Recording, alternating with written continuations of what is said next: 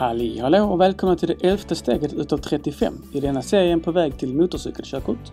Det är jag som är Motor Nordico och när jag inte försöker hjälpa fler att börja köra hoj så gör jag vloggar, provkörningar och annat smått och gott på svenska, engelska och spanska.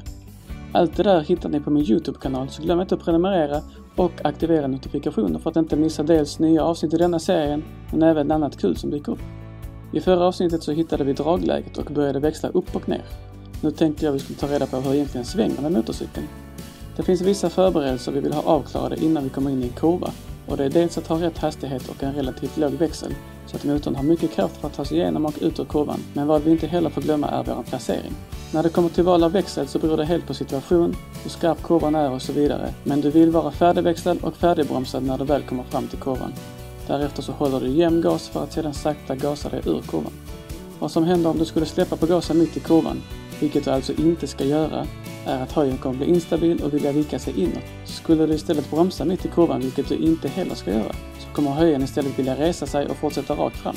Så, bromsa ner till rätt hastighet innan kurvan, ha en ganska låg växel, håll jämn gas in i kurvan och börja ge gas ungefär när du passerat halva kurvan och sedan hela vägen ut.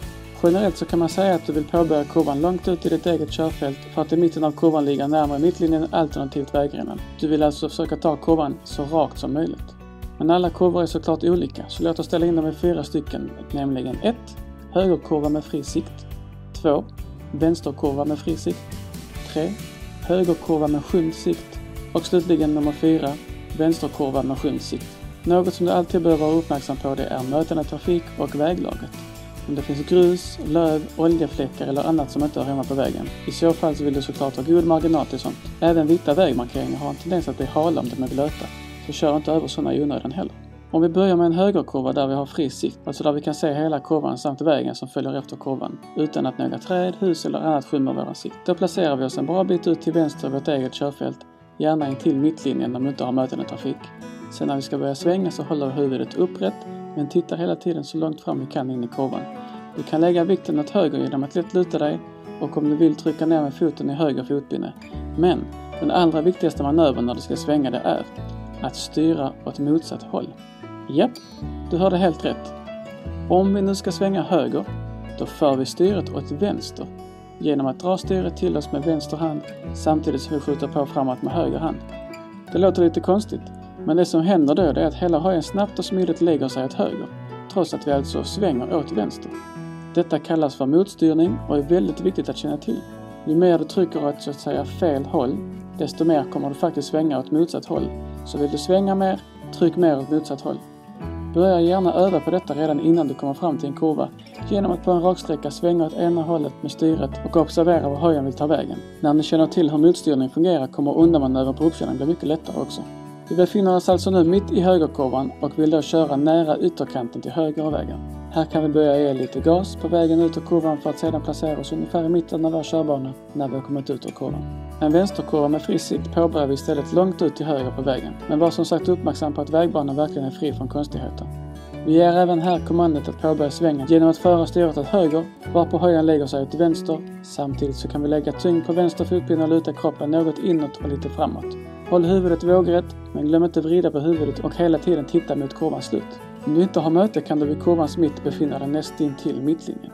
Skulle du ha möte kan du istället vid mitten av kurvan ligga närmare mitten av ditt körfält. Återigen så gasar du dig ur kurvan och återgår till din vanliga placering. Om du skulle köra på en mindre väg som saknar mittlinjer och du kommer till en vänsterkurva med fri sikt utan mötande trafik, då är det helt okej okay att skära över hela vägbanan för att ta kurvan så rakt som möjligt. Observera dock att detta endast gäller vid fri sikt utan mötande trafik på en smal väg utan mittlinje. Nu har vi kommit fram till en av de allra farligaste situationerna vi möter som mc-förare, nämligen en skymd högerkurva. Här är det extra viktigt att hålla på marginalerna, skapa god sikt och vara förberedd på det mesta. Vi börjar med att gå ut lite till vänster mot mittlinjen, men fortfarande på vår egen vägbana såklart. Därigenom försöker vi skapa lite sikt trots att kurvan är skymd. Ser allting bra ut och du faktiskt lyckas skapa bra sikt, saknar mötande trafik, då kan du ligga kvar där tills du börjar svänga. Återigen genom att motstyra. Vid kurvans mitt så vill vi återigen hamna ganska nära sidomarkeringarna på vägen, gasa oss ur kurvan och återgå till vår placering. Det där lät ju inte så himla farligt. Men problemet är att det inte alltid går att skapa sig sikt. Då får man helt enkelt istället för att gå ut mot mittlinjen hålla sig mer i mitten av sitt eget körfält. Detta är alltid att föredra då du har mötande trafik eller helt enkelt inte kommer kunna skapa dig bättre sikt genom att gå ut mot vägens mitt. En vänsterkurva med skymd sikt låter oss istället naturligt skapa sikt då vi ändå håller oss ute till höger i vår vägbana. Men istället för att försöka skära kurvan så nära mittdelen som möjligt, som om vi hade gjort om vi hade haft fri sikt och inga möten, så kör vi nu lite mer i blindo då vi inte riktigt vet vad vi kan möta. Därför så tar vi kurvans mitt ungefär i mitten av vår vägbana, för att ha god marginal för vad som nu kan tänkas vänta runt krönet. Det där mina vänner var lite kurvtagning och det här med motstyrning ska ni verkligen lägga på minnet. Sanningen är den att ni alltid kommer använda motstyrning för att svänga. Antingen medvetet eller omedvetet och oavsett om det är en liten sväng eller en väldigt skarp kurva. Om ni tycker att den här lektionen var bra får ni gärna berätta det för era vänner. I nästa steg så går vi igenom bromsteknik, så missa inte det.